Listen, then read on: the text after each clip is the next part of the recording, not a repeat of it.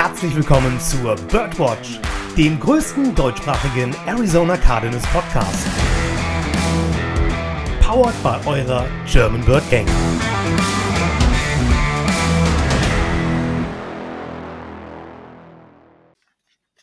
Rise up Red Sea und einen wunderschönen guten Morgen, Mittag, Abend, wann auch immer uns, ja, wann auch immer ihr uns zuhört. Wir sind zurück mit unserer nächsten Off-Season-Folge, mit der Episode 66 und wollen heute mal unsere Offensive Free Agents beleuchten. Aber das will ich nicht alleine tun. Ich habe natürlich äh, Joshua und Dennis wieder dabei. Ich wünsche euch beiden einen wunderschönen guten Abend.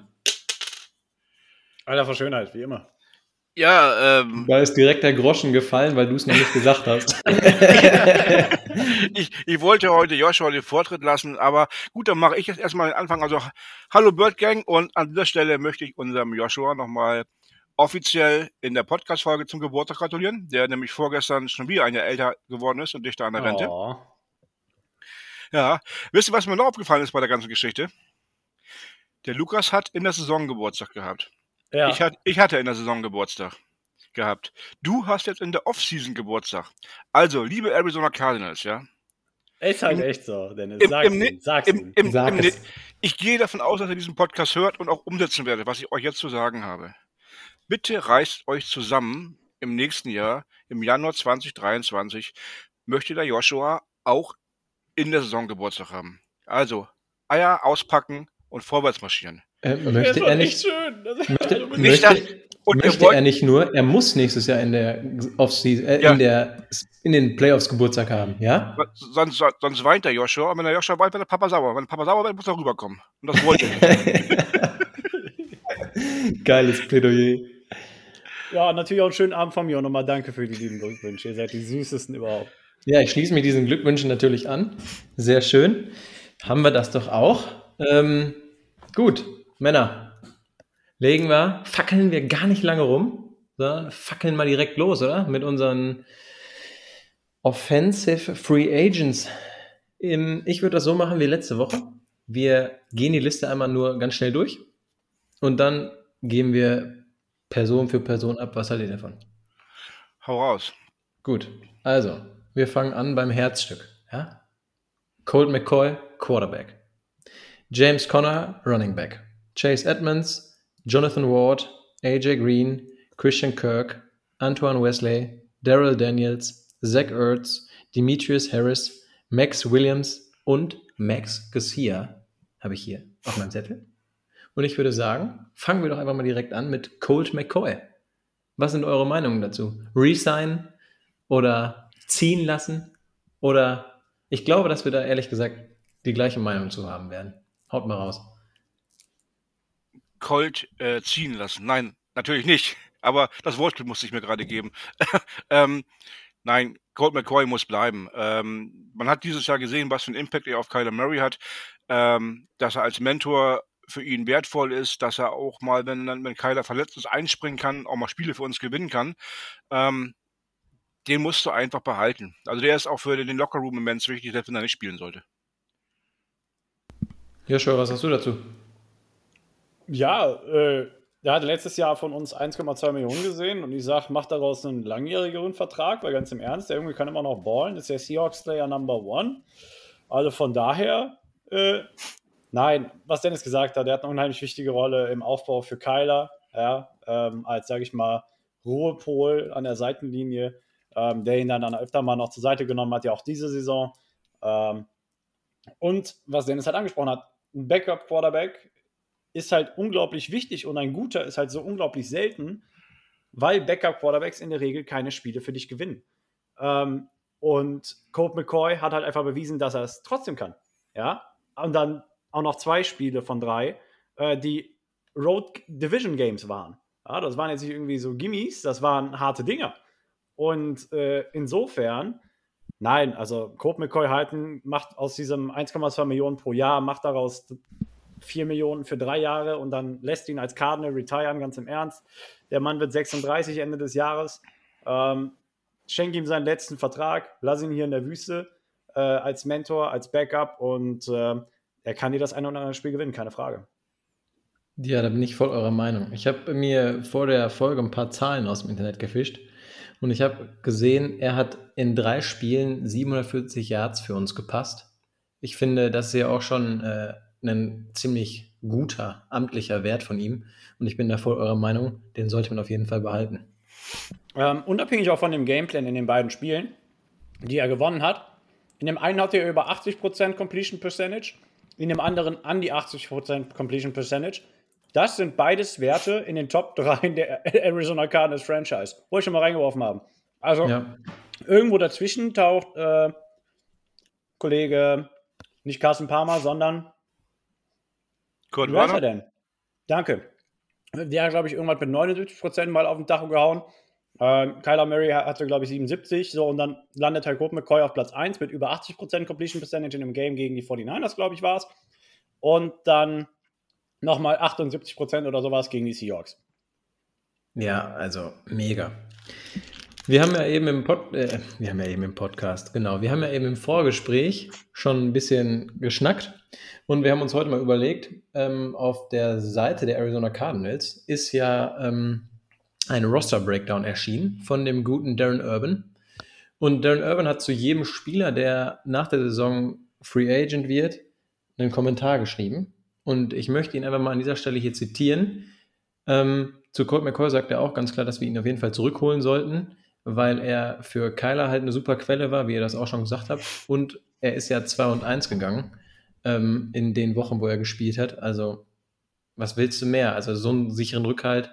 Und wir haben ja auch das komplette Gegenteil gesehen mit äh, Chris Traveller, ja, ähm, der zum Glück nicht mehr bei uns unter Vertrag steht. Hab, du hast keine Sorgen mehr, wenn du Colt McCoy als äh, Ersatzquarterback hast, also resign ihn einfach und gib ihm den 3 Millionen, äh, 4 Millionen Vertrag über drei Jahre, den Joshua eben schon erwähnt hat. Fände ich fresh, wenn das so läuft, auf jeden Fall. Kommen wir mal zu der nächsten Positionsgruppe. Running Backs. Und ich glaube, hier ähm, ja, können wir ein bisschen mehr diskutieren, ähm, weil es geht ja darum, äh, behält man James Conner nur, behält man James Conner und Chase Edmonds und was passiert nächstes Jahr mit Jonathan Ward? Also ich fange einfach mal mit dem einfachsten an. Ich glaube, James Conner ist ein No-Brainer. Dass wir den nach der Saison jetzt behalten müssen, wie auch immer, äh, sollte beim GM ganz oben mit auf der Liste draufstehen. Äh, äh, ja, wenn, auf jeden Fall das, klar, logisch. Bin ich voll bei dir. Vor allen Dingen, ähm, ich möchte dich mal ganz schnell unterstreichen oder deine Meinung unterstreichen mit den Yards, die er erzielt hat. Es waren 1127 Yards mit 752 Rushing Yards und 375 Receiving Yards. Also, das sind auch Zahlen à la Bonheur, ne? Es sind die meisten Scrimmage Yards, die jeder, also der Cardinals dieses Jahr. Ja. Von einem Spieler. Von daher. Wir werden ihn nicht mehr so günstig bekommen, aber er hat sich ja auch einen guten Vertrag verdient, davon mal abgesehen. Ich glaube, im letzten Jahr waren es 1,7 Millionen, 1,75 Millionen, die er bekommen hat, um genau zu sein. Ähm, aber wenn man ihm jetzt einen richtig guten Vertrag mit 6, 7, 8 Millionen gibt, dann ähm, hat man da aber, glaube ich, auch einen Mehrwert von gezogen. Ja, auf jeden Fall. Was ist denn deine Meinung zu Chase? Ja oder nein, ich weiß es nicht genau. Also, es kommt darauf an, was Chase Edmonds möchte. Möchte er dicke Taschen haben oder möchte er bei den Cardinals spielen? Ähm, er war in den letzten Jahren, also ich bin grundsätzlich ein Fan von Chase Edmonds und auch von diesem Duo, das die beiden auf den Platz bringen. Aber Chase Edmonds war halt auch relativ verletzungsanfällig. In diesem Jahr, im Jahr davor aber auch schon. Ähm, und dann weiß ich nicht, ob ich ihm jetzt diesen fetten Vertrag geben würde, weil man kann nicht bald sich nicht zwei Running Backs mit einem richtig fetten Vertrag ausstatten. Und wenn ich mich entscheiden muss zwischen James Conner und Chase Edmonds, würde ich im Zweifel James Conner nehmen. Wobei ich Chase Edmonds schon gerne auch behalten würde, wenn es äh, ein sinnvoller Vertrag ist. Also das Ding für mich ist aber an der Stelle, ich sehe auch nicht James Conner den ultra dicken Vertrag bekommen. Äh, ich glaube, das wird mehr so Richtung, äh, keine Ahnung, zwei Jahre, zwölf Millionen gehen vielleicht. Ja, also pro Jahr sechs ungefähr. Einfach weil er auch, also er hat ja auch eine gewisse Verletzungshistorie und du hast gesehen, sobald du einen der beiden Running Backs überbenutzt hast, ist er ausgefallen nach zwei, drei Spielen, wenn nicht früher. Ja, ähm, das hat angefangen mit äh, James Conner war raus für zwei Spiele. Chase Edmonds, der erste Snap gegen die 49ers. Paris hat den auf Wiedersehen. Dann kam Connor wieder zurück und Edmonds war weg. Connor wurde überbenutzt. Connor wieder raus. Dann kam Edmonds wieder und dasselbe Spiel wieder. Die haben ja erst am Ende der Saison wieder Spiele zusammengespielt gehabt. Über elf Wochen lang haben die das nicht getan. So. Und James Conner ist für mich genauso verletzungsanfällig, einfach auch wegen seinem Style, ja? also wegen seinem Spielstil. Mhm. Und ähm, deswegen, also ich sehe auch ihn nicht den super dicken Vertrag bekommen, aber ähm, ich glaube nicht, dass du halt beide Running Backs bezahlen kannst, weil zum Beispiel auch auf meiner Wunschliste oder mit dem, womit ich, sage ich mal, arbeiten möchte und worein ich investieren will, ähm, ist eine Positionsgruppe, über die wir nachher noch sprechen werden tatsächlich. Ähm, und ich sehe zum Beispiel den Ino Benjamin, einen super komplementären Spieler zu James Conner, ja, ähm, der super die Rolle ausfüllen kann, die Edmonds dieses Jahr gehabt hat. Klar tut es weh, Chase Edmonds gehen zu lassen, weil er war immer ein elektrisierender Playmaker und hat immer über 5, irgendwas Yards per Average gehabt und hatte da diese, diese Saison auch einen der höchsteren, äh, höheren Average äh, per Attempt ja, Werte in der Liga. Aber ähm, genauso hat es auch Ino Benjamin bewiesen. In den Spielen, die er mehr gespielt hat, hat er auch immer gut abgeliefert. Er hat äh, die Toughness bewiesen, als er äh, gegen Drake Kirkpatrick, äh, also ne, wo er Kirkpatrick gegen die 49ers komplett umgeweizt hatte. Ähm, und er ist halt einfach die wesentlich billigere Variante, zumal wir bei Benjamin noch keine Verletzung gesehen haben. Und ne, gib ihm Benefit of the Doubt, aber in dem Fall, glaube ich, ist der Markt für Edmonds höher als das, was die Cardinals ihm bereit wären zu zahlen. Ja, ich bin da eigentlich voll bei euch. Also ich sage zwar auch, wenn du beide Running Backs bekommen kannst und dich damit nicht ähm, äh, nackt auf den Markt stellst und sagst, so, ich die anderen Positionsgruppen, auf die wir ja gleich noch zu sprechen kommen, ähm, können wir jetzt nicht mehr bezahlen, wir müssen jetzt unser Spiel mit den Running Backs aufziehen, ähm, dann lass es. Also mach das auf keinen Fall. Wenn jetzt äh, James Conner meinetwegen den zwei Jahre 12 Millionen Vertrag bekommt, Chase Edmonds irgendwie zwei Jahre und acht, weiß man natürlich nicht, ob er diesen, diesen Vertrag annehmen würde, weil er halt schon beachtlich weniger verdient als Connor. Ähm, aber gut, seine Zahlen dieses Jahr waren auch geil. 903 Yards, davon 592 Rushing, 311 Receiving. Ähm, super cool, auch von der Persönlichkeit her wichtig. Aber wie du gerade eben schon gesagt hast, Joshua, ne? War, die, wann haben die mal zusammengespielt, die beiden? Natürlich waren die Anfang der Saison ein geiles Duo zusammen. Äh, dann hat äh, James Conner eigentlich zu seiner Form gefunden, als Chase Edmonds verletzt raus war. Und ähm, ja, das ist halt ein total schwieriges Thema. Ich bin gespannt, was auch äh, da äh, Steve Keim machen wird, weil ja, ganz uninteressant ist die Positionsgruppe ja nicht. Und wenn man jetzt mal gerade in den Raum guckt, der Einzige, der da wirklich gerade mit. uninteressant. Der Spieler mit den meisten Touchdowns der Cardinals. Geil. Nicht so ganz uninteressant. Hat gut, er ne? gesagt. Ne? Hat er gemacht. Habe hab ich gesagt. Habe ich gesagt. Ähm, aber wenn du mal gerade in den Raum guckst, der Einzige, der da wirklich mit einem Vertrag äh, über 2022 hinaus sitzt, ist äh, Ino Benjamin, ne? Mit seinem Vertrag bis 2023. Ja, klar, weil er ist ja in seinem Rookie-Vertrag. Genau. Ja. Also, ich bin voll eurer Meinung. Äh, Resign James Conner auf alle Fälle. Ähm, natürlich nicht für ähm, Geld, was wir nicht haben im Endeffekt, aber den müsste man auf jeden Fall halten. Und was dann mit Chase Edmonds passiert, wird man sehen. Ich würde mich freuen, wenn wir ihn halten, weiß man aber nicht. Ähm, um da ganz schnell die Kommentare von äh, Darren Urban mal zu bringen. Er hat, hat zu James Conner geschrieben, äh, super Signing, natürlich, wie wir auch schon mal gesagt haben, aber sind die Cardinals in der Lage, ihn für das Geld, was sie ihm anbieten, zu signen oder kriegt er irgendwo anders mehr und ist dann geil aufs Geld? Ähm, und zu Chase Edmonds ähm, hat er geschrieben, ich zitiere ihn mal direkt wörtlich, What you want with work ethic, but still was banked up what will he cost? Ne? Also genau das, was wir angesprochen haben. Dieses, dieses Geldproblem eigentlich. Ähm, gut. Habt ihr noch was zu den beiden oder sollen wir mal mit Jonathan Ward weitermachen? Von mir aus können wir mit Jonathan Ward weitermachen. Eine Sache noch ganz kurz, um das ja, Thema abzuschließen. Beide Running Backs sind ja keine, und wenn man über Running Backs, Running Backs und große Verträge, Verträge spricht, das R rollt sich heute irgendwie nicht so gut, sorry. Ähm, gut dann, dann redet man ja häufig über Bell-Chaos, ja, also über Spieler, die du das ganze Spiel über da einsetzen kannst, sowas wie Jonathan Taylor, ja, oder Derrick Henry, die sich aber auch in den seltensten Fällen nur verletzen. Und das sind halt beide nicht. Ja?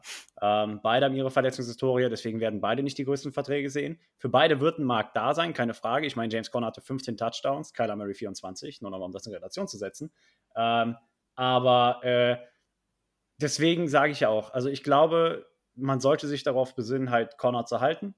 Ähm, vor allem, weil man halt auch in Jalen Samuels, den man ja zu einem Future-Contract, sage ich mal, schon verpflichtet hatte, ähm, mit dem er sogar schon ein bisschen Tandem-Erfahrung hat, weil er ja damals auch für die Steelers gespielt hat.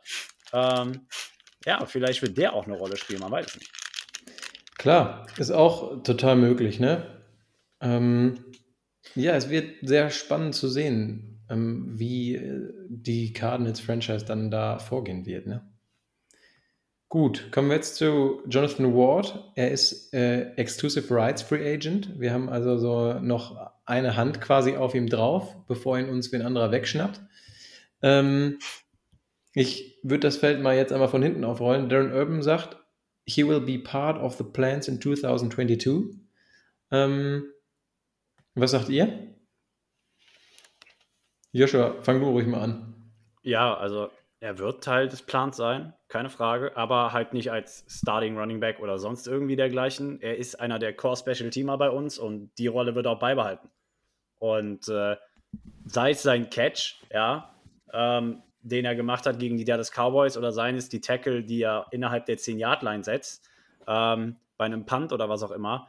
Er ist halt einfach ein wichtiger Teil dieser Special Teams und ähm, deswegen wird er gehalten werden. Er wird nicht den größten Vertrag bekommen. Das wird so ein Vertrag wie Ezekiel Turner oder Tanner Vallejo oder sowas halt, ne?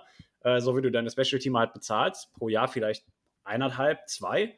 Ähm, damit muss er sich ja abfinden, weil er hat ja wirklich noch nicht wirklich die Chance bekommen, irgendwas anderes zu reißen. Also von daher, ähm, deswegen, also da wird er sich mit zufrieden geben. Ich denke, er ist sich seiner Rolle bewusst.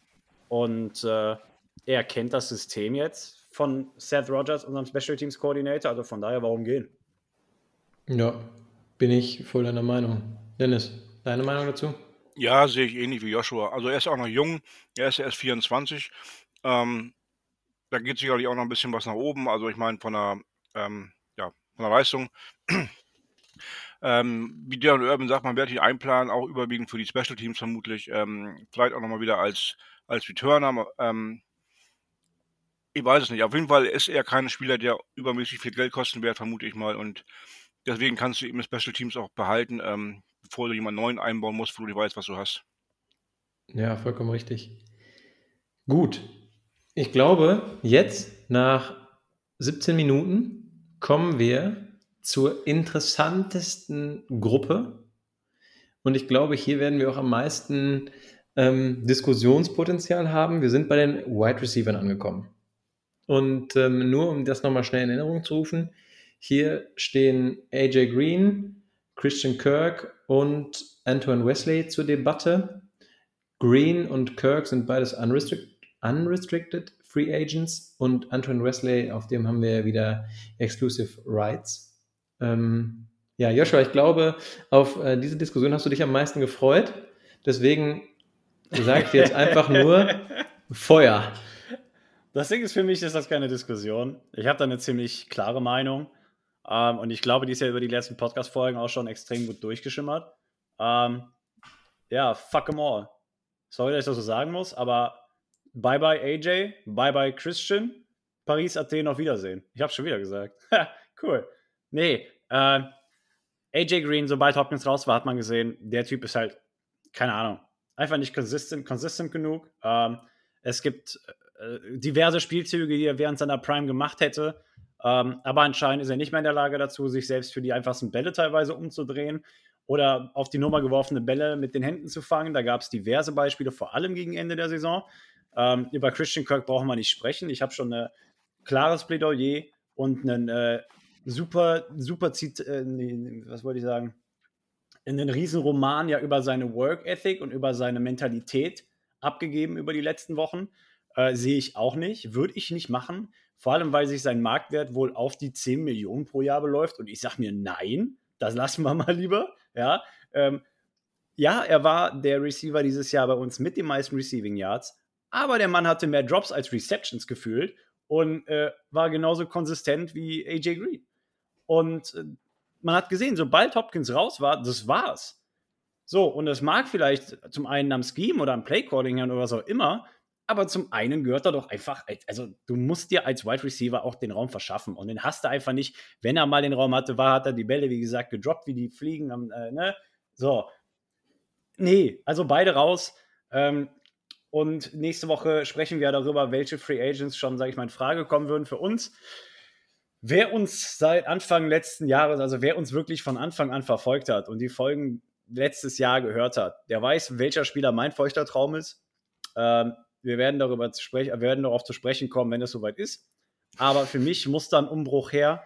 Ähm, da muss auch ein bisschen Geld investiert werden, tatsächlich. Ähm, vielleicht sogar über den Draft, aber das Ding ist, und da werde ich jetzt gleich nochmal ganz kurz was raussuchen. Wie gesagt, ich hatte heute wenig Zeit, mich vorzubereiten, deswegen muss ich das jetzt gleich kurz on the fly machen. Aber das Drafting von Wide Receivers von Steve Keim ist jetzt nicht seine Spezialität. Also von daher würde ich eventuell versuchen, über den Markt so ein bisschen zu agieren. Aber in dem, das, das war jetzt erstmal mein Plädoyer. Ich übergebe jetzt erstmal an Dennis. Und sorry. Alles, alles gut. Dennis, hau, hau raus. Äh, der gute Adriel Jeremiah. Ähm, der Name klingt schon wie so ein Erzengel aus der Super Let's Staffel oder sowas. Und genauso war seine Saison auch irgendwie so. so. Am Anfang der Saison war er der gute Engel und zum Ende der Saison war er dann der böse Engel. Hat sich über die Staffel, über die Saison halt negativ entwickelt, das Ganze. Ähm, am Anfang der Saison oder vor der Saison waren wir alle mit dem Signing sehr zufrieden. Ähm, er hat auch stark angefangen, wo wir gedacht haben, wow, wir haben endlich einen guten Nummer 2 Receiver. Letztendlich hat sich herausgestellt, er ist einfach nur ein guter Mitläufer. Wo es gelaufen ist für alle, ist es für ihn auch gut gelaufen. Wo es schlecht gelaufen ist für alle, ist er genauso verschwunden in der Versenkung wie der Rest der Mannschaft.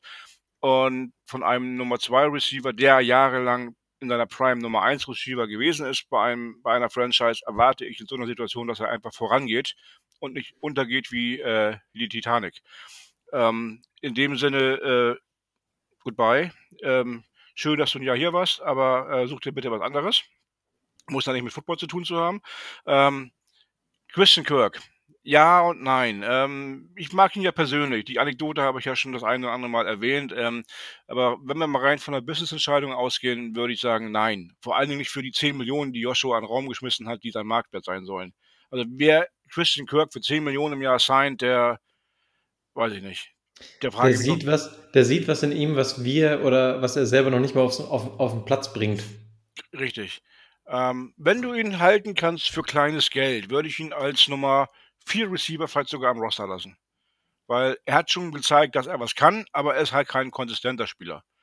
Ähm, von daher, großes Geld würde ich ihm auf keinen Fall geben, wenn du ihn für, für ein, zwei Millionen im Jahr irgendwo kriegst, einen Prove-Vertrag oder so ein Blödsinn.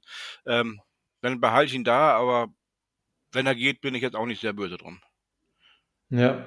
Der dritte Name, den du genannt hast, den Joshua eben noch gar nicht erwähnt hatte, Antoine Wesley.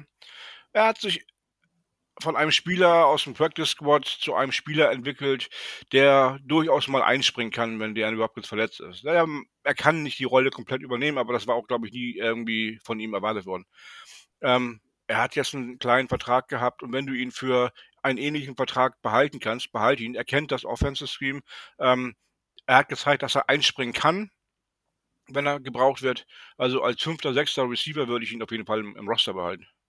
Ja. Gut. AJ Green bin ich voll eurer Meinung. Die 848 Yards, die er und die drei Touchdowns, die er für uns erzielt hat, ja, alles schön und toll, aber ähm, danke für deine Dienste in Arizona. Wir brauchen einen Receiver Nummer zwei, der die Last auch mal, die Workload komplett übernehmen kann, wenn irgendwer ausfällt. Dafür bist du leider nicht der richtige AJ. Für deine weitere Zukunft alles Gute. Case closed. Christian Kirk. Ja, schwierig. Einfach schwierig. Ne? 77 Receptions für 982 Yards. Aber auch bei ihm, wenn es wichtig wurde, war er nicht da. Jetzt muss man überlegen, ist halt eine richtige Business Decision, weil du, also für diese 10 Millionen, die er haben will, würde ich ihn auch nicht resignen. Ich würde es cool finden, wenn er bleibt, ähm, weil er ja auch äh, homegrown ist, meine ich. Ne? Er war doch in Arizona auch auf der Schule. Ähm, aber ja, wenn es nicht ist, dann ist es halt nicht.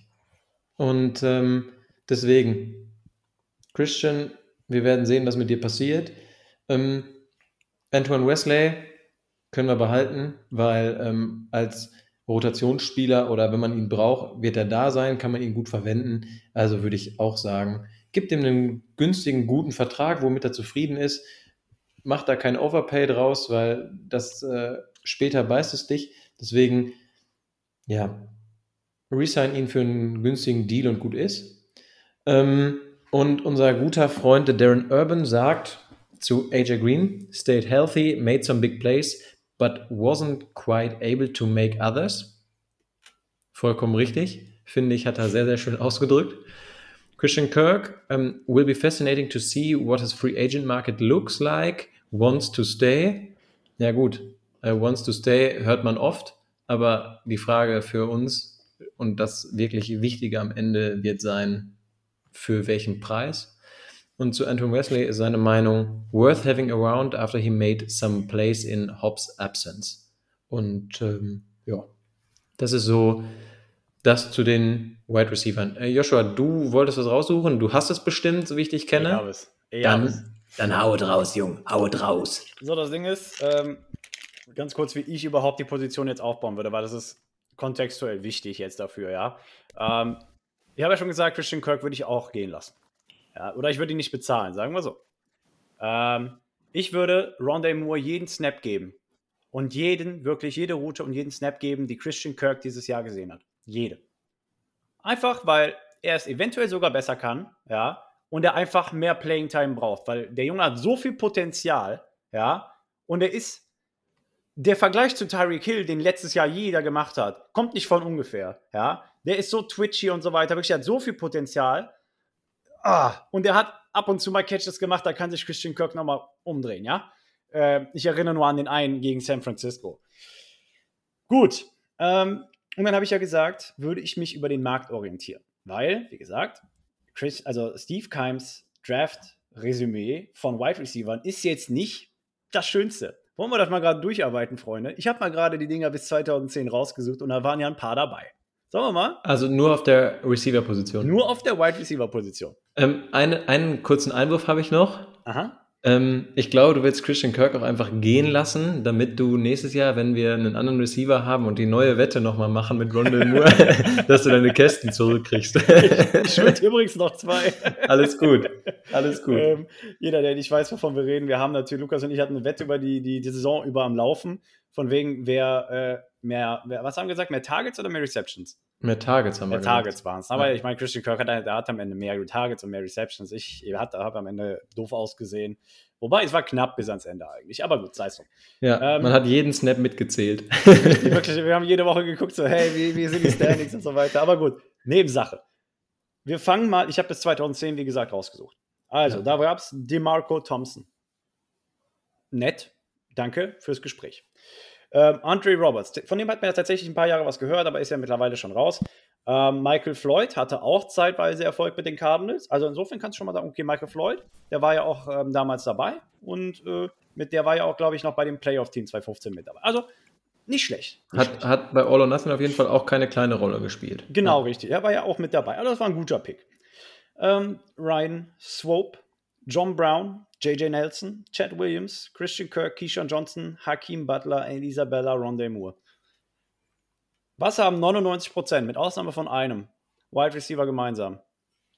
Obwohl John Brown fand ich eigentlich auch gar nicht schlecht. Er ist zumindest bis heute noch in der Liga und sieht ein paar Snaps. Also von daher kannst du mal sagen, okay, der ist in der NFL angekommen. Aber was haben alle Wide Receiver bis auf einen gemeinsam? Spielen nicht mehr bei den Cardinals. Die sind alle unter 1,90. ah, gut. Keyshawn Johnson ist der Einzige, der 1,97 gemessen hat. Also. Und der ist bei den 49ers, glaube ich, gelandet jetzt, ne? ja, genau. Gehört. Ja, ja, genau. nee, das, nee, das war, das war Trent Sherfield, war das. Ich habe immer schon Keyshawn gelesen. Na egal, hm. da habe ich mich auch verlesen. Lass gleich nochmal nachgucken, damit wir hier keinen Schluss erzählen. Ähm, so, das ist der Einzige, der über 1,90 misst. Und das fehlt uns halt einfach auf der Outside. Deswegen sind wir auch für AJ Green gegangen. Du brauchst da Größe. Wenn ich schon wieder Leute im Arizona Cardinals Podcast vorschlagen höre, Christian Kirk auf die Outside zu stellen, wird mir schon wieder übel. Ja, weil du einfach gesehen hast, im gesamten letzten Jahr, das funktioniert nicht. Selbst als Hopkins das ganze Jahr gespielt hat, hat Kirk auf der Outside nicht funktioniert. Also warum willst du uns jetzt, weißt du, meine Frau sagt immer, never change a running business. Einfach komplett lost. Aber nein, Das hat nicht funktioniert. Du gehst da nicht wieder zurück hin. Das machst du nicht. So, und deswegen sage ich, also das Drafting-Resümee von Steve Keim, was Wide Receiver angeht, ist relativ verhalten, möchte man sagen, ja. Ähm, da war kein Pro Bowler dabei. Ja, Dennis? Keyshawn Johnson hat einen Future-Vertrag Vertrag bei Vertrag. den bei den 49ers unterschrieben. Danke dir, Dennis, dass du es so schnell nachgeguckt hast. Ähm, die sind so die Wide Receiver Annahmestelle von uns, ne, wo die ausrangiert werden. Nein, aber wir haben keinen einzigen Wide Receiver Pro Bowler gedraftet. Keinen einzigen. Seit elf Jahren. Und es waren 13. so, Ja. wo man halt die liegen. Der Und- Einzige, der hätte es werden können, wenn Michael Floyd, wenn er am Kopf klar geblieben wäre. Ja, richtig. So, und das war es dann halt auch. Und deswegen, also deswegen sehe ich da jetzt nicht wirklich die Zukunft, sage ich mal, für uns im Draft, was, Wide Receiver angeht. Ähm, wir werden natürlich nochmal äh, auch in der Draft-Vorbereitung darauf schauen, welche Prospects es gibt und so weiter. Äh, da muss ich ehrlich gestehen, bin ich gerade noch voll nicht up to date. Aber ähm, deswegen würde ich halt sagen, was die Positionsgruppe angeht, würde ich halt über Wide Receiver gehen. Ähm, und im Draft mich halt irgendwie wirklich auf O-Line oder sowas fokussieren, so ein neues Paar Guards oder sowas, weil er hat es ja auch damals gespielt, also Steve Keim war ja O-Liner und von daher, da, da sollte er ja zumindest ein bisschen was von verstehen. Ja. Und da kann er ja wirklich nicht so tief in die Toilette greifen, oder? Also ich meine, wir reden jetzt hier nicht über Josh Jones oder sowas, aber ihr wisst, was ich meine. Ja. Ja. Ja, wenn es danach geht, dann können wir alle Picks wegtraden und dafür was Hochwertiges holen. So, und das Problem, das, was ich halt auf Wide Receiver sehe, und das Ding ist, was mich dazu verleiten lässt, zu denken, dass es nächstes Jahr noch schlimmer, wenn nicht genauso läuft wie dieses Jahr, ist, dass halt, sollte Hopkins wieder ausfallen, brauchen wir eigentlich eine andere Nummer 1 als Nummer 2. Also eine Nummer 2 hilft uns nicht. Wir brauchen eigentlich eine zweite Nummer 1, bin ich ganz ehrlich. Weil, wenn Hopkins raus ist und kein anderer, sage ich mal, in der Lage dazu ist, in der, in der Absence ja, von, von Hopkins irgendwie Plays zu machen, dann, dann war es das halt. Da brauchst du halt zwei Nummer 1, aber das Ding ist, das kannst du nicht finanzieren. Ja, wir haben äh, absolut, ne? Wir haben eigentlich den Need für eine Nummer 1a und eine Nummer 1b. Ja, so. Und am besten laufen die immer als äh, Shadow Client oder wie man so schön schimpft, immer schön gleich übers Feld, dass jeder alle Routen von dem anderen auch kann. Deswegen, so, aber da musste halt Steam-technisch umgestellt werden und das sehe ich auch nicht. Also von daher äh, ist eine Zwickmühle, meiner Meinung nach. Du hast nicht das Geld, um eine andere Nummer 1 zu holen. Du kannst keinen Wide Receiver draften und, äh, sage ich mal, entwickeln. Ähm, Antoine Wesley ist für mich auch nicht die Lösung. Äh, ja, also Um, äh, ich weiß, wir machen darüber noch eine eigene Folge, aber um nur mal gerade ein paar Unrestricted Free Agents auf Wide Receiver Stand jetzt ähm, richtig reinzuwerfen, haben wir Will Fuller, Allen Robinson, Chris Godwin, Devontae Adams, Juju Smith-Schuster, über den äh, müssen wir, glaube ich, nicht diskutieren, den möchte bei uns keiner haben, äh, Sammy Watkins, Mike Williams und Zach Pascal. Und ähm, zumindest die letzten beiden haben ja dieses Jahr eigentlich ganz gut ausgesehen. So, das Ding ist aber schon wieder drei Viertel von denen kannst du dir nicht finanzieren in der, in der Theorie.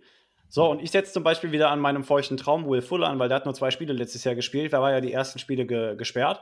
Weiß gar nicht mehr, was er gemacht hat. Irgendwas Blödes, irgendwas Doofes. Ich meine, da Ähm, war wieder was mit The Drogan.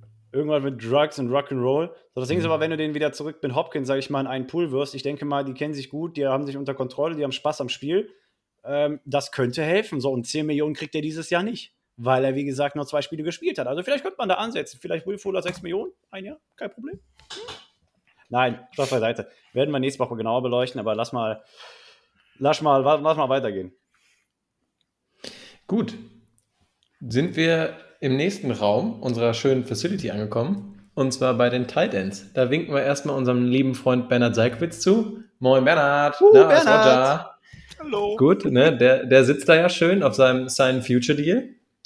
Und dann gucken wir mal und uns fällt auf, dass Daryl Daniels, Zach Ertz und Demetrius Harris gerade nicht im Raum stehen, sondern auf dem Flur, weil die gerade keinen Vertrag haben. Wow. Das war schon ein geiles Bild, komm. Das ist ein gutes Bild. Herzlichen Glückwunsch. Also, Danke. also, also das letzte Bild von Mac Williams habe ich im Kopf, wie er im Sessel gesessen hat. Mit, ja, mit zu dem Max Award. Der, also, der hat ja selbst, in der, der hat ja selbst äh, als, er, als er nicht gespielt hat, geliefert, der Boy. ja, in, in äh, Pets auf dem Sofa gesessen. Ähm, Nein, aber ähm, Butter bei der Fische, wenn ich ganz kurz Eröffnungsplädoyer machen darf. Und äh, ich werde auch gar keine Argumente anführen, sondern ich glaube, Dennis teilt meine Meinung ähm, und darf dann einfach mein Plädoyer ausführen. Glaubst du, dass ich deine Meinung auch teile? Ja, glaube ich auch. Sehr schön. Hau Äh, raus. sign beide. Ertz, Max. Und ja, Harris kannst du ziehen lassen, mir egal. Holst noch einen Backup-Teil, kannst auch Bernhard reinholen, der da rotieren kann, mir egal. Äh, aber die beiden haben oberste Priorität für mich. oberste Priorität. Ich hätte es nicht schöner kurz fassen können. Nein, ähm, Zach Ertz ist für mich einer der besseren Teile in der Liga. Ähm, du hättest, vor allen Dingen hättest du nicht für den zweiten Runden-Pick äh, aus der Stadt der brüderlichen Liebe geholt, wenn du ihn danach ganz unbrüderlich wieder in die Wüste schicken willst. Ähm, macht für mich komplett keinen Sinn, der Trade, wenn du ihn jetzt wieder wegschickst. Ähm, Max Williams war auf dem Weg zum Karrierejahr. Ähm, bis zur Verletzung war er so gut wie nie. Müssen davon ausgehen, dass er wahrscheinlich genauso eingebrochen wäre wie der Rest der Mannschaft. Aber er ist durch die Verletzung vielleicht auch relativ günstig zu haben jetzt. Er hat vielleicht nicht diesen Riesenmarkt, den er gehabt hätte, wenn er die Saison weiter so gespielt hätte, wie er gespielt hat. Dann wiederum hätte wahrscheinlich keinen Sack Erz geholt. Aber ähm, beide holen, ganz klar, definitiv. Ähm, die anderen beiden Jungs kannst du ziehen lassen. Ich sag mal, als, als äh, für die Rotation findest du in der Qualität für das Geld immer einen Thailand, der bereit ist, das äh, rote Trikot anzuziehen oder weiß oder schwarz, je nachdem. Ähm, und vielleicht ist es dann ja auch die Chance, die kleine Chance für Bernhard, hinter zwei großen Titans, ähm, hinter zwei groß, größeren Namen, einfach den, den Backup in der Rotation zu spielen und dann mal zwei, drei Snaps zu bekommen oder sowas. Ja, schön fänd gesagt, ich, Dennis. Schön gesagt. Fände fänd ich mega. Also, wenn, wenn das für Bernhard echt klappt, äh, fände ich super cool. Und ja, Jungs, was bleibt mir anders übrig, ne? Äh, ich würde sagen, Case closed. Also, äh, wunderschön, wie ihr es gesagt habt. Ähm, das kann ein sehr, sehr gutes Duo werden. Muss man natürlich dann wirklich sehen, was sie im Endeffekt auf den Platz bringen. Aber die beiden zusammen zu sehen, wäre, glaube ich, mega schön. Und vor allen Dingen hast du dann auch, was uns ja, finde ich, häufig gefehlt hat, äh, dieser Receiving Tight End hat uns ganz, ganz lange gefehlt. Ähm, und jetzt haben wir einen mit Zach Ertz, der, den wir einfach super gut ins Spiel einbinden können, was wir, finde ich, zum, zum Ende der Saison viel zu wenig getan haben oder immer nur drei Spielzüge und dann war es das für Spiel. Da konnte der sich äh, eigentlich im Lockerroom umziehen gehen. Ähm, und deswegen, also sign die beiden. Ähm, Daryl Daniels oder Demetrius Harris, ja, ja, gut, ne? Mal gucken. Ne? Vielleicht behält man einen als Rotational Guy oder Special Teamer, was weiß ich. Aber ansonsten würde ich sagen. Also, ich möchte nochmal anmerken: Zach. Ertz ist der erste Cardinals mit über 500 Receiving Yards seit 20 Jahren. so. Mhm. Und er hat nur die Hälfte der Saison gespielt, Freunde. Ne? Also, das muss man, mhm. äh, muss man mal im Hinterkopf behalten. Äh, nein, was Zach Ertz fehlt, ist halt, sage ich mal, die Blocking Ability die aber Max Williams mitbringt. Der hat unglaublich gut gespielt. Sein Blocking, anderes Level. Ohne Witz. Ob es Pass oder Run-Blocking ist, Max Williams ist so versatil. Äh, den musste er eigentlich halten, wie Dennis gesagt hat. Ähm, also, wie gesagt, also wie auch Dennis gesagt hat, dann kriegst du klein Geld. Letztes Jahr hat er dreieinhalb bekommen tatsächlich. Ich denke mal, sein neuer Vertrag wird in dieselbe Richtung gehen. Äh, machst du zwei Jahre, sieben Millionen, jetzt einfach mal gerundet, ja, und äh, gibst dir noch einen schönen Signing-Bonus meinetwegen, aber äh, de facto, du brauchst beide und beide gesund und dann kannst du zum Beispiel auch viel mehr 12 Personnel spielen und dann fallen deine Schwierigkeiten auf Wide Receiver gar nicht mehr so auf, weil du mit weniger Wide Receivern spielst. Smart. Ja, ich wollte auch gerade noch ergänzen. Die beiden Titans haben unterschiedliche Stärken. Das sind keine Kopien voneinander, ähm, dass der eine Backup wäre als der andere oder sowas. Ja. Du, kann, du kannst du beide gleichzeitig aufs Feld schicken und hast damit irgendwie auch den Impact, äh, nicht immer nur über die Wide Receiver gehen zu müssen. Ja, stell dir mal, stell dir mal 12 Personnel vor, ja? Das heißt, du hast zwei Titans auf dem Feld und jeweils links und rechts an den Hedges hast du also, also jeweils einen Wide Receiver und dann hast du noch einen Running Back hinten drin und äh, meinetwegen halt noch Kyler Murray. Wäre wichtig vielleicht. Stell dir vor, du hast deine O-Line da stehen und dann steht neben, der, neben dem rechten Tackle meinetwegen Max Williams und neben Max Williams steht Zach Ertz und dann hast du outside DeAndre Hopkins und Will Fuller und hinter Kyler Murray steht James Conner. Was willst du jetzt machen? So, Kyler Murray ist fürs Leben lang protected, weil sind wir mal ehrlich, James Conner kann gut blocken eigentlich, ja. Max Williams sowieso, brauchen wir uns nicht überschreiten. Äh, Zach Ertz kann lang genug über die Outside blocken, dass Kyler Murray ein bisschen Zeit bekommt. Also kannst du, eine du kannst so unglaublich viel aus der Formation machen. Sei es Play-Action, sei es ein heftiges Power-Running-Scheme, ja, wo du einfach hinter Max Williams herläufst, mir egal. Das, ist, das birgt so viel Potenzial und äh, verbirgt halt die Probleme, die wir dann auf Wide Receiver hätten, zum Beispiel. So, und es bringt halt einfach unheimlich viele Vorteile mit, wenn du ein vernünftiges Paar hast, vor allem in der NFL heutzutage. Also man sieht ja immer mehr. Äh, Titans spielen eine immer wichtigere Rolle. Tight End Screens zum Beispiel waren mit das Beste, was bei uns funktioniert hat die Saison. Ja, und Cliff hatte irgendwie immer ähm, sage ich mal, zum richtigen Zeitpunkt Tight End Screens gecallt, muss man ja tatsächlich zugeben. Ähm, und von daher, do it, just do it. Ja, bin ich, bin ich voll bei dir oder bei euch eher gesagt. Ähm, hol die beiden Jungs rein, weil äh, damit kannst du nur noch glücklich sein. Oh, was ein Und- schöner Reim. So, jetzt, um das Ganze abzuschließen, die Offense von Cliff Kingsbury, und wir gehen jetzt mal davon aus, dass er nächstes Jahr immer noch denselben Duties nachgeht wie dieses Jahr. Es beruht oder es baut darauf, dass du lange vertraut bist mit der Offense, ja, weil die ist sehr komplex. Ähm, du kannst aus dem einen Play 15 verschiedene andere fahren. Also du musst dich ja auch schon sehr gut mit Kyler Murray abstimmen können und so weiter und so fort. Und desto länger du, sage ich mal, gewisse Spieler bei uns hältst, aka Zach Ertz oder halt auch Max Williams, desto besser funktioniert die Offense am Ende des Tages. Wenn du da halt einfach ein bisschen Kontinuität reinbringst, abgesehen davon, dass der Free Agent Markt für Titans dieses Jahr ziemlich mau aussieht, ja, versuch die beiden zu halten. Gib denen deren Cash. Und vor allem, Zach Ertz hat ja auch gesagt, ne, hat High Praises für Kyler gehabt, Ende der Saison. Most Und- talented QB, ja. Ja, und er sagt ja auch ganz klar, dass er bleiben will. Und, das hat wahrscheinlich auch mit seiner Frau zu tun, Julie Ertz, ne? Also die Ja. ist ja auch, ja. Und vor allen Dingen kann er mit JJ immer äh, Fußball gucken gehen, ne? Ja, Weil genau. die beiden spielen ja im gleichen Team. Deswegen. Ist doch lustig, wenn die beiden Männer halt auch nochmal im gleichen Team spielen. So ist es. Ähm, runden wir die äh, Titans doch einfach nochmal mit den Kommentaren von Darren Urban ab. Zu Daryl Daniels sagt er, lost some playing time when others were healthy. Ja, gut. Zach Ertz can be a significant part of pass game if they can manage to re-sign him. Und ich glaube, ähm, da liegen wir nicht falsch, wenn wir sagen, er ist einer der wichtigeren Spieler, die wir re-signen sollten. Also der hat ganz klar eine hohe Priorität. Um, Demetrius Harris turned up as a number two, uh, number two, although although the Cards may want to upgrade. Ja, finde ich schon, weil schmeißt man einfach mal schnell die Zahlen für Demetrius Harris in den Raum. Drei Receiven, drei, meine Fresse. Wir können heute nicht reden. Sag mal, haben wir alle heute einen Frosch drin, Digga? Ja, ich glaube, aber das liegt auch ganz klar, dass uns das von Montag fehlt und jetzt sind wir so hibbelig und wollen unbedingt, weißt du, das Stimmt. ist so. Ja, auf jeden Fall drei Receptions für 10 Yards. Und äh, genau, zu Max Williams sagt er, Injury cost him best season. Williams Ertz combo would be intriguing if he stays. Und Ja. ähm, das, also, musste halt adressieren. Auf den Punkt gebracht. Punkt. Ja, Ja. klar. Das, was wir die letzte, letzte Viertelstunde gefühlt plattgetreten haben, in einem Satz. Klasse, danke. Darren, Grüße. Bruder. Ähm, und kommen wir zu Max Garcia, unserem äh, letzten Unrestricted Free Agent. Äh, er ist im Scheme gerade als äh, Guard und Center gelistet. Über seine Center-Qualitäten sollten wir jetzt besser nicht sprechen. Er war Was ja traurig ist, weil das ist ja seine natürliche Position. ja. ähm, er ist da okay, aber lassen wir das mal so im Raum stehen. Obwohl ich ja sagen musste, wenn man sich die Playoffs angeguckt hat, da passieren den Centern auch einige wilde Dinge, ne? um nur mal äh, nach Tampa Bay zu schielen. Der Snap, also so schlecht hat ja nicht mal einer von unseren Centern gesnappt. Wenn, Oh doch, da waren schon ein oder andere dabei. Stimmt. Aber wir haben niemals so viel Yards verloren, oder? Mm, Doch, doch.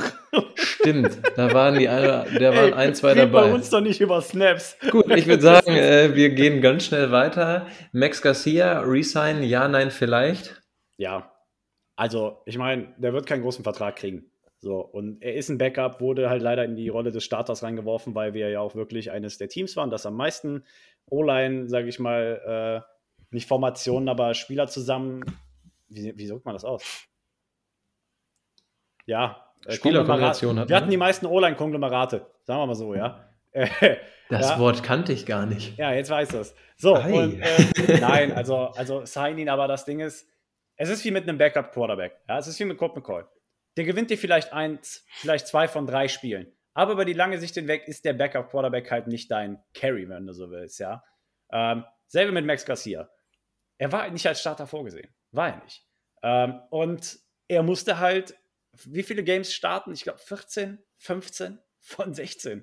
Und irgendwann reicht dir dein Backup halt nicht mehr. Und er hat vor allem am Anfang der Saison, will ich gar nicht sagen, er hat gut gespielt. Es gab auch bestimmt das eine oder andere Spiel als Center, wo er nicht allzu schlecht ausgesehen hat.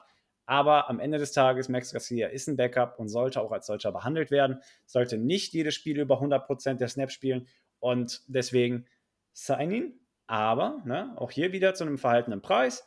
Und ich habe es ja auch schon oft geteasert jetzt, versuch ein neues Paar Guards zu angeln, meinetwegen cuttest du Justin Pugh, mir Wurst, ähm, holst noch irgendwie so einen Berg von Mensch ja, aus dem Draft und da gibt es dieses Jahr wohl eine Menge, habe ich sagen hören. Wie gesagt, habe noch keine Ahnung gerade, aber vom Hören sagen zumindest gibt es da momentan eine Menge Guards im Draft, die man sich anschauen sollte. Ähm, ja, und von daher, äh, das wäre mein Ansatz. Ja, äh, unterschreibe ich sofort. Also Max Garcia würde ich auch definitiv erstmal behalten. Ähm, nicht als Starter vorsehen, äh, genau wie dieses Jahr, und darauf hoffen, dass die anderen gesund bleiben. Aber für die Rotation ist er, glaube ich, immer gut zu haben. Ja, bin ich voll euch. Voll euch. Junge, Junge. du bist auch voll, bist du. So, bin ich voll, auch voll, bei, bin ich auch voll bei euch. Das waren die Worte, die ich sagen wollte. Darren Urban sagt dazu, earn starting job, but Cardinals likely will look to upgrade. Ja, ich finde, äh, am Ende ist es auch wieder eine Business Decision. Es wird ähm, viel darauf ankommen, was ähm, er haben will an Geld, was wir ihm bieten können. Und ähm, ich habe heute auch nochmal so auf den äh, O-Line-Markt geschielt, also den Free Agent-Markt. Habe da jetzt, ja, so zwei, drei Namen gesehen, aber jetzt nicht, wo ich sage, boah, den müssen wir safe holen. Ist natürlich nicht so schlecht, weil wir wissen, haben wir ja eben schon gesagt, Steve Keim ist jemand, der mit Trades sehr, sehr gut äh, kann. Deswegen könnte man da auch einfach mal äh, drauf vertrauen, dass er da irgendwen holt. Ähm, ja, und ich sehe, wenn wir nächstes Jahr nach dem gewonnenen Super Bowl zu Hause ähm, hier sitzen, dann werden wir über ganz, ganz, ganz, ganz viele Namen sprechen, weil ich sehe sehr, sehr viele 2022er Verträge, also die 2022 enden. Nächstes Jahr die Offseason wird auch nochmal richtig spannend für uns. 23. 22 ist dieses Jahr. Entschuldigung. 23. Danke, ja. Dennis. Ähm, ja. ja. aber um noch mal ganz kurz ein Wort zur O-Line zu verlieren, Lukas. Gerne. Äh, prinzipiell, wie ich dieses ganze O-Line-Gefüge angehen würde, ich meine, Rodney Hudson ist der Stein in der Mitte, ja. Also ich meine, da gibt es nichts zu rütteln und nichts zu schütteln. DJ äh, Kevin Beecham ist noch für ein Jahr unter Vertrag, das sollte man nutzen, weil der hat ja auch eine sehr solide Saison gespielt. Muss man ja sagen, also er ist der solideste mit Rodney Hudson in der gesamten O-Line. Äh, und das äh, nicht redend über äh, DJ Humphreys, der 18 Millionen dieses Jahr machen soll. Ja. Ähm, wie Dennis letzte Woche schon gesagt hat, die Summe ist er einfach nicht wert. Den setzt du einen Paycard hin, ja. Da holst du ein bisschen Geld raus, gibst das Ding in der, in der, äh, in der Free Agency für den erstbesten Guard aus, ja, oder nicht für den erstbesten, aber ne, für einen, der gut in sein Scheme passt, was auch immer. Ähm, werden wir uns, wie gesagt, noch genauer mit befassen nächste Woche. Und äh, dann holst du noch einen Draft. So, und das ist, das ist für mich, das hat oberste Priorität. Wenn wir über Positional Spending reden, dann hol dir das Geld bei Humphreys raus und gib's woanders aus. Dann cuttest du noch Justin Pugh, das gibt dir auch nochmal 4, 5 Millionen. Äh, dann hast du ein bisschen Dead Cap, aber ne, ein bisschen Schwund ist immer. Kollateralschaden. So, und dann gibst du Knallgas. Weil der Druck, die Saison, die Kyler Murray bekommen hat, ging primär wieder aus ne, der Interior raus. Ich möchte nur mal an das Spiel gegen die Texans erinnern. Die hatten es raus, ja. Das erste Viertel, wir lagen 0-5 zurück und Kyler hat nichts auf die Kette bekommen, weil die da mit Double A-Gap Blitzes gekommen sind und äh, Rodney Hudson ja auch nicht drei Leute auf einmal blocken kann. Ja, so.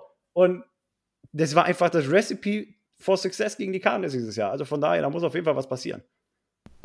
Ja, und das ist ja eigentlich so ein bisschen traurig gewesen, weil wir ja eigentlich ähm, die ersten Wochen waren wir super glücklich mit unserer ähm, O-Line etc. pp. Und dann kam halt ähm, ja der Einbruch, ne? Und ähm, ja, man muss halt die O-Line wieder adressieren, man muss wieder Leute holen und ich finde, du hast das sehr schön auf den Punkt gebracht. Ja. Ich meine, auch wenn DJ Humphreys jetzt kein Guard ist, aber was du gerade gesagt hast, man kann es ja an seinen Stats zum Beispiel schon ablesen. Er hat die ersten 13 Wochen, waren es 11 Hurries zugelassen oder sowas? Und die restlichen sechs waren es 9, 10. Ja, also daran siehst du ja schon den Trend, den die O-Line genauso wie das gesamte Team zum Ende hin genommen hat. Und vieles lief für mich auch mit der, Ab mit der stagnierenden Leistung der O-Line zusammen, klar. Weil wenn Kyler keine Zeit hat, ja, dann, dann sieht das genauso aus. Wenn das Run-Game nicht funktioniert, weil die O-Line nicht richtig spielt, dann sieht das genauso aus. Ja, ist richtig. Wird sehr interessant sein, welche Namen wir dann nächste Woche hier mit äh, ins Boot holen werden, welche wir nennen werden. Ähm, und dann kann man mal gucken. Ähm, Ich weiß einen Namen, der auf jeden Fall fallen wird. Auf jeden Fall. ja, komm, dann teaser doch schon mal. Nee, der wurde heute schon mehrfach genannt. Das ist der feuchte Traum von Joshua. Ach so, ja gut, stimmt natürlich. Da brauche ich nicht mehr spoilern. Ist richtig. Ähm, ja, gut. Ähm, dann hatten wir, glaube ich, noch ein kleines Thema. Joshua, du hast heute mit jemandem geschrieben und da haben wir versprochen, das Thema mal mit aufzunehmen. Aber Und wir sind ja, wir sind ja Füchse, wir drei. Wir packen das Thema ans Ende, dass er auf jeden Fall die ganze Folge hören muss, was er natürlich sowieso tun würde. Aber ähm, das äh, fand ich gerade lustig, das musste ich jetzt einfach mal raushauen Bro. Nein, so war es übrigens nicht gemeint, aber wir mussten natürlich das, das primäre Ziel, sage ich mal, für heute erstmal aus dem Weg räumen. Ja. Und wir wussten ja nicht, wie viel Zeit wir brauchen für die ganze Geschichte, weil da sind ja schon eine Menge Namen dabei, auch die Saison, die ja wirklich schon relevant sind. Nicht so wie bei Defense, da war es ja wirklich irgendwie, also war es ja jetzt nicht so der Diskussionsbedarf, aber David hat uns geschrieben. Nochmal liebe Grüße an David an der Stelle. Danke dir für deinen Input. Ne, sowas wünschen wir uns natürlich auch von jedem. Also, wenn ihr irgendwie ein Thema habt, das wir drei irgendwie mal ja, beleuchten sollen, dann, dann schickt uns immer gerne eine Nachricht. Wir bauen alles ein, was ihr uns zuschickt, oder wir bemühen uns zumindest drum. Aber, äh, ne, also wenn nicht gerade 25 Leute auf einmal kommen, kriegen wir das hin. Ja, ich möchte nur daran erinnern, dass wir auch einmal 33 Crazy Predictions vorgelesen haben. Wir machen alles möglich, ja. Alles für die Community. Richtig. So, aber nochmal liebe Grüße an David. David hat uns ja, äh, ein, ein Bild geschickt, beziehungsweise ein Screenshot von seinem Facebook-Feed. Ja, und da wurde ähm, ein Feed angezeigt von Arizona Cardinals und CBS Sports. Und wie das halt so ist, wenn in der NFL ein Head Coach gefeuert wird, der in der, also der bis dato viel Erfolg gehabt hat, dann schreibt jedes NFL-Team mit Head Coaching-Problemen darüber, dass er ja eventuell bei uns beziehungsweise bei dem jeweiligen Verein dann halt eben neu als Head Coach eingesetzt werden könnte. Und so hat Arizona Cardinals und CBS Sports aufgegriffen die Frage: Sean Payton coaching die Arizona Cardinals. Ja, Sean Payton ja gerade äh, retired, möchte ich nochmal betonen. Ja, also ich weiß nicht, was sich Zeitungen denken. Er ist retired. Er wurde nicht gefeuert. Er ist nicht, er ist von selbst gegangen. Er hat keinen Bock mehr. Ja, äh, okay, ist vielleicht auch clever, weil die Saints haben gerade wie viel? 77, 74 Millionen Dead Cap. 74 Millionen. Nee, Also sie sind vier- 74 nicht Dead Millionen Cap, over über, the cap. über, genau, over the cap, ja. Richtig, danke. Ähm, also, also insane, was sehr äh, gutes Timing erstmal an der Stelle. Nein, aber die haben die Debatte aufgegriffen, ob nicht Sean Payton nächstes Jahr zur NFL zurückkommen würde. Ähm, und wenn er es tun sollte, dass die Arizona Cardinals ja eine Menge Sinn für ihn machen würden. So, und jetzt eröffnet ihr mal gerne. Also ich möchte dazu erstmal sagen, er hat ja selber gesagt, dass er eine Pause braucht oder eine Pause will. Ich glaube, dass das eher sowas wird, wie ähm, wir von Bruce Arians gesehen haben, dass er ja ein Jahr Pause macht und dann zum anderen Team geht. Ähm, aber Dennis, komm, äh, sag uns mal, was glaubst du? Sehen wir Sean Payton wirklich bei uns in der Wüste? Also ich glaube es gerade ehrlich noch nicht. Doch, bestimmt. Also zum Golfspielen, als Zuschauer auf der Tribüne. Na, Vielleicht, warte, zum, vielleicht, zum, stimmt. Wan vielleicht zum Wandern irgendwie. Ähm, ich weiß es nicht. Aber als Head Coach oder als anderer Coach bei den Cardinals, wenn wir das Thema Football besprechen, sehe ich Sean Payton nicht in Arizona. Nee. Also, ich glaube, man wird ihn halt auch nicht als äh, Offensive Coordinator oder sowas holen, ähm, weil, wenn der, der hatte einen Headcoach-Job, der würde auf jeden Fall wieder Anspruch auf einen Job haben. Also, ich würde, Das würde ich noch nicht mal, noch nicht mal sagen. Der, wenn er da Bock zu hat und da das Potenzial drin sieht, wird er wahrscheinlich auch irgendwo als Offensive Coordinator einsteigen, wenn, wenn das reizvoll ist. Aber ich bin von dieser Geschichte kein Freund, dem guten Cliff Kingsbury einen Offensive Coordinator hinzusetzen. Wenn muss Cliff Kingsbury komplett weg. ja, ist richtig. Und dann ein neuer Head Coach und dann kann von mir aus auch ein Offensive Coordinator Sean Payton sein. Aber ich sehe nicht einen Sean Payton als Offensive Coordinator oder irgendeinen anderen Offensive Coordinator unter Cliff Kingsbury. Ja. Obwohl, ich muss sagen, ich bin immer noch der Freund davon, wenn man wirklich an Cliff festhält, dann setzt ihm dann einen Offensive Coordinator hin. Einfach wie Joshua ja schon gesagt hat, wie die äh, Rams das auch gemacht haben bei Sean McVay. Ähm, einfach, weil er dir vielleicht mehr Sicherheit reinbringt ähm, und mehr Ruhe im Playcalling, was man ja vielleicht bei Cliff nicht immer so gesehen hat. Aber was jetzt im Endeffekt passiert, wird man sehen. Ne? Die Offseason hat gerade angefangen. In, in Arizona halten gerade alle die Füße still. Ähm, Bei, bei Sean McWay war es aber eine andere Situation als bei Cliff Kingsbury. Kingsbury sagt ja selber, er will keinen haben. Ja, er will das selber machen. Und wenn du ihm jetzt einen hinsetzt, äh, du kannst dem Chef nicht einen, einen Mitarbeiter aufzwingen, den er nicht haben will. Wenn du der Oberchef bist, schon. ja, aber in, in, ja, dem, in, dem, Gefüge, was das Sportliche mhm. betrifft, ist Cliff Kingsbury ja der Oberchef. Ja. Was das betrifft. Na klar, es gibt noch einen GM, es gibt noch, noch einen, ganz oben noch einen Michael Bidwell als Owner. Aber äh, in der sportlichen Hinsicht ist Cliff Kingsbury der Oberboss, wenn man das so will.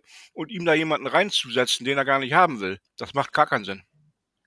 Nein, ich, ich glaube auch, dass wir es nicht sehen, würd, nicht sehen werden. Aber Joscha, sag du uns doch erstmal deine Meinung zu Sean Payton. Ähm, mein Statement zu der Meinung über Sean Payton erübrigt sich mit der ernüchternden Feststellung, dass Cliff Kingsbury auch dieses Jahr noch Headcoach bleibt. Also brauchst du auch nicht darüber reden, dass Sean Payton eventuell Headcoach wird, weil wenn du jemanden hast, brauchst du keinen noch. Also, also das ist für mich, sage ich mal, ja, also damit erübrigt sich jeder, also allerlei Debatte darüber, ob der eventuell aus seinem Retirement zurückkommt oder was auch immer. Vielmehr wahrscheinlich sehe ich halt sowas, wie Dennis gerade gesagt hat. Ne? Du gehst ein Jahr ins Retirement und kommst dann nochmal zurück, wenn du halt ein Team irgendwo siehst mit einer Menge Potenzial. Ähm, Brian, äh, Brian sage ich schon, Bruce Arians war ja auch nur zu den Tampa Bay Buccaneers gegangen, weil er da eh seine Bude hatte und gesagt hat, das ist fünf Minuten von meinem Haus weg, machen wir mal. Ja, ähm, weil ja einfach der Lebensstandard halt eine andere Sache ist. Wäre der Headcoaching-Posten in Denver offen gewesen, hätte er auch nur gelacht, da ist er dir ein Fäustchen gegeben. So, äh, nein. Ähm, ohne zu sagen, dass Arizona oder der Staat ähm, Arizona über einen sehr hohen Lebensstandard verfügt. Ja? Äh, viele Leute suchen da ihr Retirement Home und so weiter und so fort, haben da ihre eigene Bude, weil die Grundstückpreise da ja auch relativ solide sind. Ähm, nein, also vielleicht in einem Jahr, aber nicht dieses Jahr. Nein. Ja, das habe ich übrigens gesagt, nicht Dennis. Mit, mit Bruce Arians. Nein, ich. Ja, mit Bruce Arians, aber echt? Das war ich. Oh. das ist lustig, das passiert in letzter Zeit öfter. Also ich finde es nicht schlimm. Ich bin mir sicher, dass das Dennis Stimme war. Er, er, hat, er hat zwei Teile von uns. Den Teil mit dem nach einem Jahr wieder, wo ähm, hast du gesagt?